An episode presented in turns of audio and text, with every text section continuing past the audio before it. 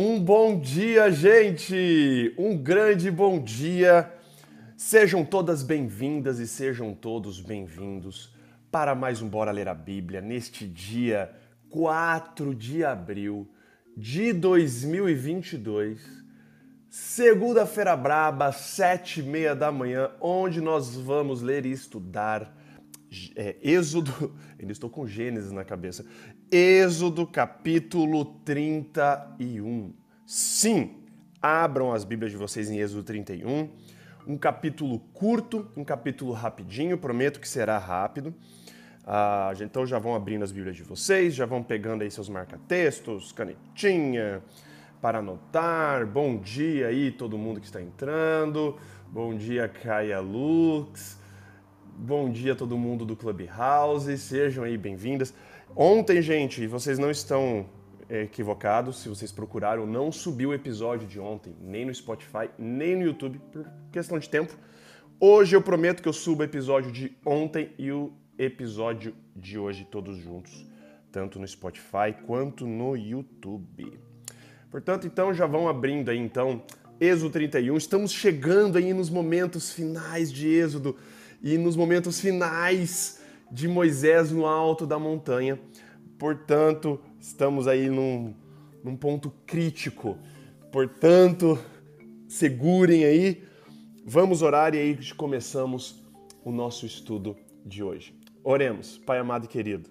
A Ti todo louvor, a Ti toda honra e a Ti toda glória. Agradecemos, Pai, porque o Senhor é o nosso Criador, não só o nosso Criador, o Senhor é o Criador de todas as coisas que existem. Nós agradecemos porque o Senhor é misericordioso, agradecemos porque o Senhor tem compaixão da gente, Pai. Agradecemos porque o Senhor nos protege, nos guarda, nos livra. É, pai, enfim, nós não merecemos nada, mas mesmo assim o Senhor nos dá tudo.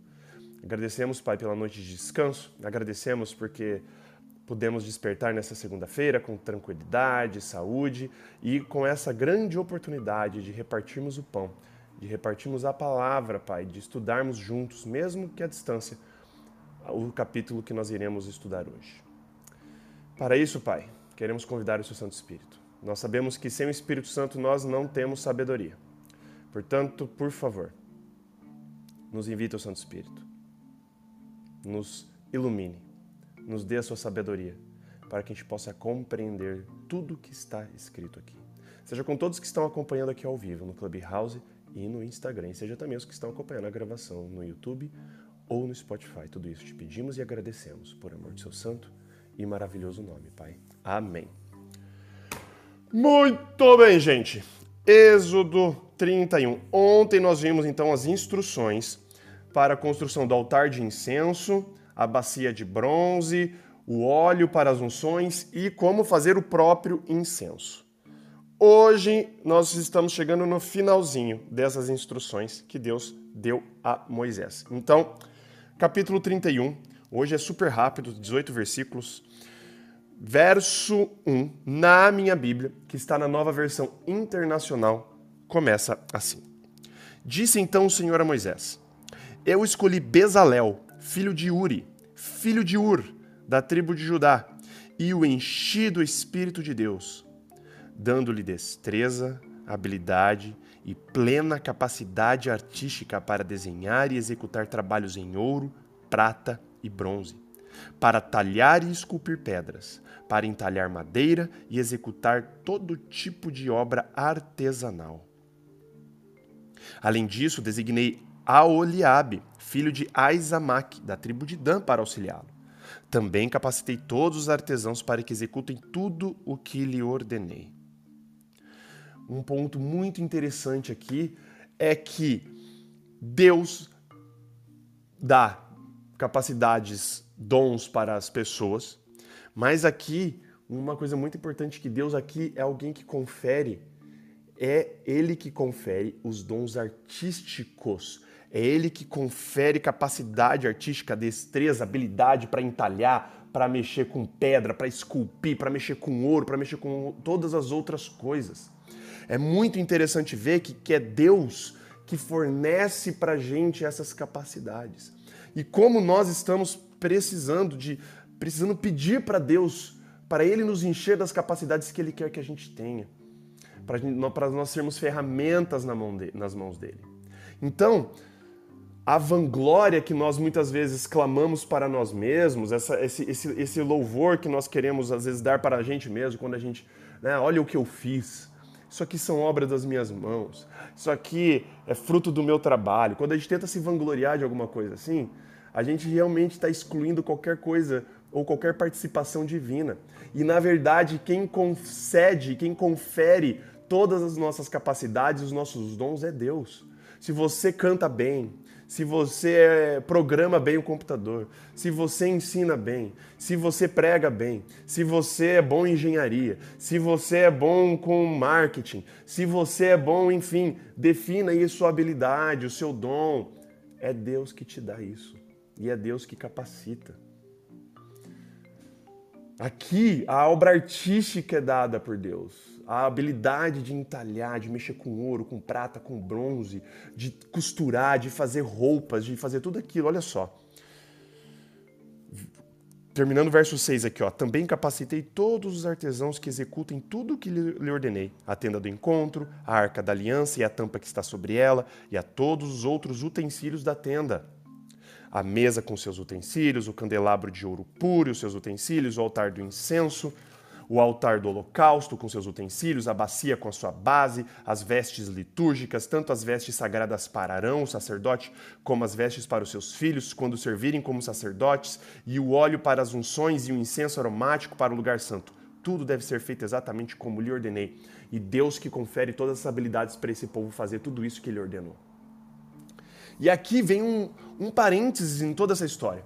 Deus está falando de santuário, Deus está falando de utensílios do santuário, utensílios do templo, especificações pequenas ali, minuciosidades a respeito de, de entalhes, materiais, enfim. Agora, no final de tudo, ele repete um mandamento lá de Êxodo 20. E ele reforça. Olha que interessante. Disse ainda, verso 12, o Senhor a Moisés: Diga aos israelitas que guardem os meus sábados. Isso será um sinal entre mim e vocês, geração após geração, a fim de que saibam que eu sou o Senhor que os santifica. Eu, lembra que eu estava falando para vocês outros dias, Deus falando: Eu sou o Senhor que os santifica. Eu que santifico. Assim como eu santifico o sábado e que santifiquei o sábado. Mas aqui, fala assim: não, Gustavo, mas espera aí, né? O sábado aqui está a ver com, a, com o santuário. O sábado tem a ver aqui com a, a liturgia do santuário. Não. Porque eu vou te mostrar aqui o que, que ele lembra e o que ele puxa, o porquê que ele quer que se guarde o sábado. Ele não quer aqui a, a, a explicação, a justificativa, o porquê de se guardar o sábado, não tem nada a ver com o santuário ali. Não tem nada a ver com a, o ritual, os rituais do santuário. Preste atenção, acompanha comigo a leitura. E ele aqui é bem enfático, que Deus aqui é bem duro. Lembrando, gente, que Deus tinha uma agenda nesse começo do povo. Era ensinar a importância das coisas. E aqui a agenda de Deus é o sábado é santo e o sábado é importante sim, porque eu santifiquei. Assim como eu santifiquei todas as coisas do santuário ali, assim como eu santifiquei a roupa do, do, do de Arão, assim como eu santifiquei ali a arca da aliança, assim como eu santifiquei todas as coisas, eu santifiquei o sábado.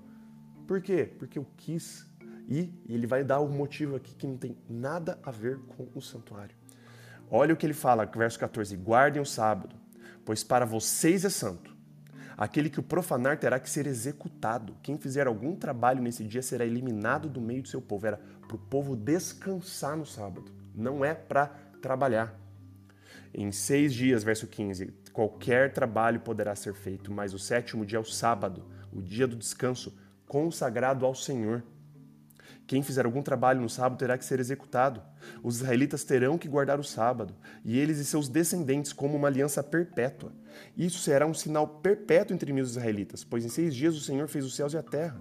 E no sétimo dia, olha só o que, que Deus evoca aqui. Deus não evoca nenhum, nenhuma outra coisa a não ser a criação de novo. Como ele tinha falado na, com os dez, nos Dez Mandamentos, o sábado veio desde a criação do mundo. O sábado não vem por conta de, de um mandamento ali de ter. Não, Deus evoca aqui a criação do mundo. Ele evoca Gênesis 1 e Gênesis 2 por o porquê ele quer e porque ele santificou o sábado. Não tem nada a ver com liturgia de santuário aqui nesse caso. Olha o que ele fala de novo. Os israelitas terão que guardar o sábado, ele e seus descendentes, como aliança perpétua. Isso será um sinal perpétuo entre mim e os israelitas, pois em seis dias o Senhor fez os céus e a terra, e no sétimo dia ele não trabalhou e descansou. Quando o Senhor terminou de falar com Moisés, no Monte Sinai, deu-lhe as duas tábuas da aliança, as duas tábuas de pedra, escritas pelo dedo de Deus.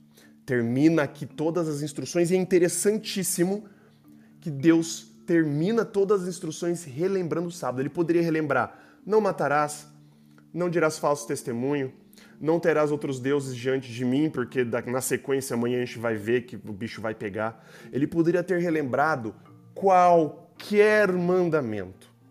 Mas Deus é enfático com relação ao sábado. Aí você pode falar assim, Gustavo, mas aqui ele fala que é um sinal perpétuo entre mim e os israelitas. Eu não sou um israelita. Vamos lembrar que quando Jesus vem e quando Jesus firma a nova aliança, nós somos todos agora o Israel espiritual. Todos nós somos considerados agora espiritualmente israelitas. Nós somos todos, estamos todos agora debaixo da aliança, a aliança que era antes focada e dedicada só ao povo de Israel.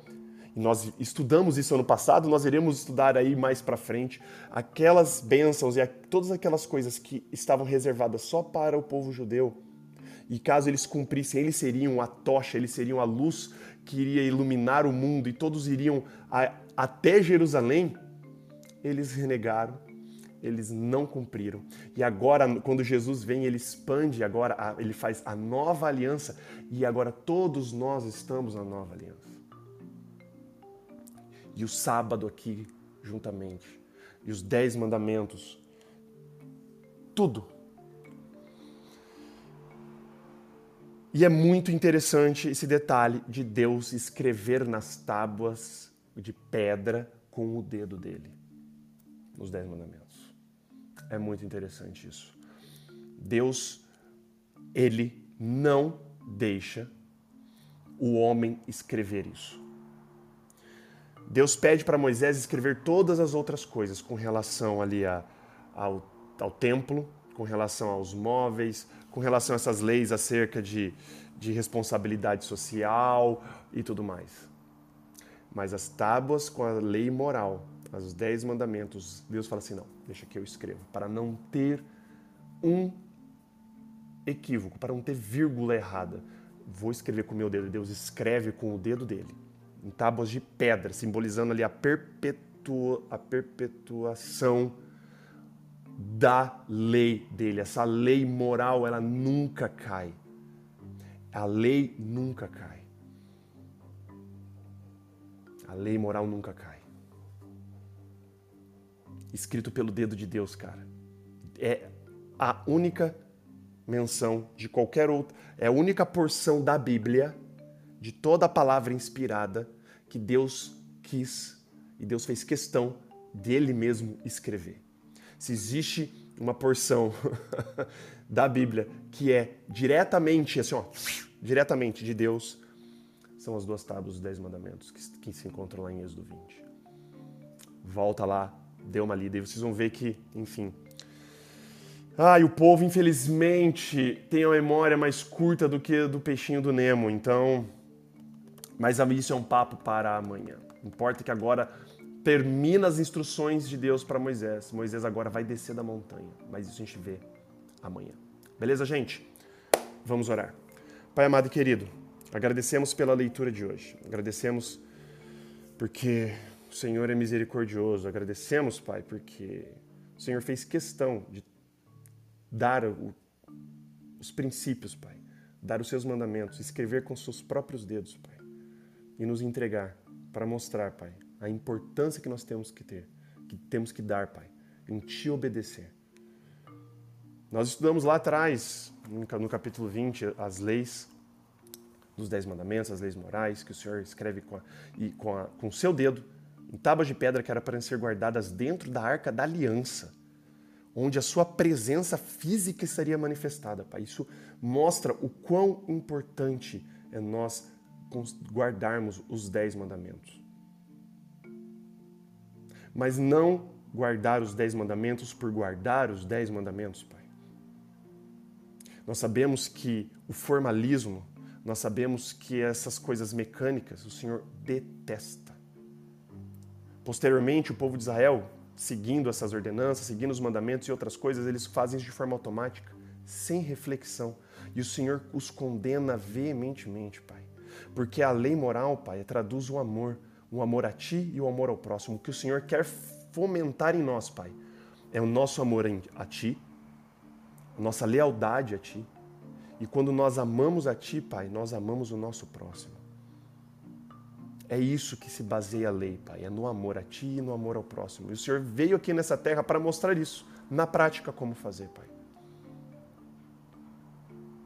Nós somos pecadores, nós não temos a capacidade de guardar os mandamentos o tempo todo, todos eles. Vez ou outra nós vamos falar o seu nome em vão, vez ou outra nós vamos matar uma pessoa, mesmo que em pensamento, nos nossos acessos de raiva, de ira. Vez ou outra nós vamos mentir, vez ou outra nós vamos transgredir o sábado. Vez ou outra, Pai, nós vamos cair.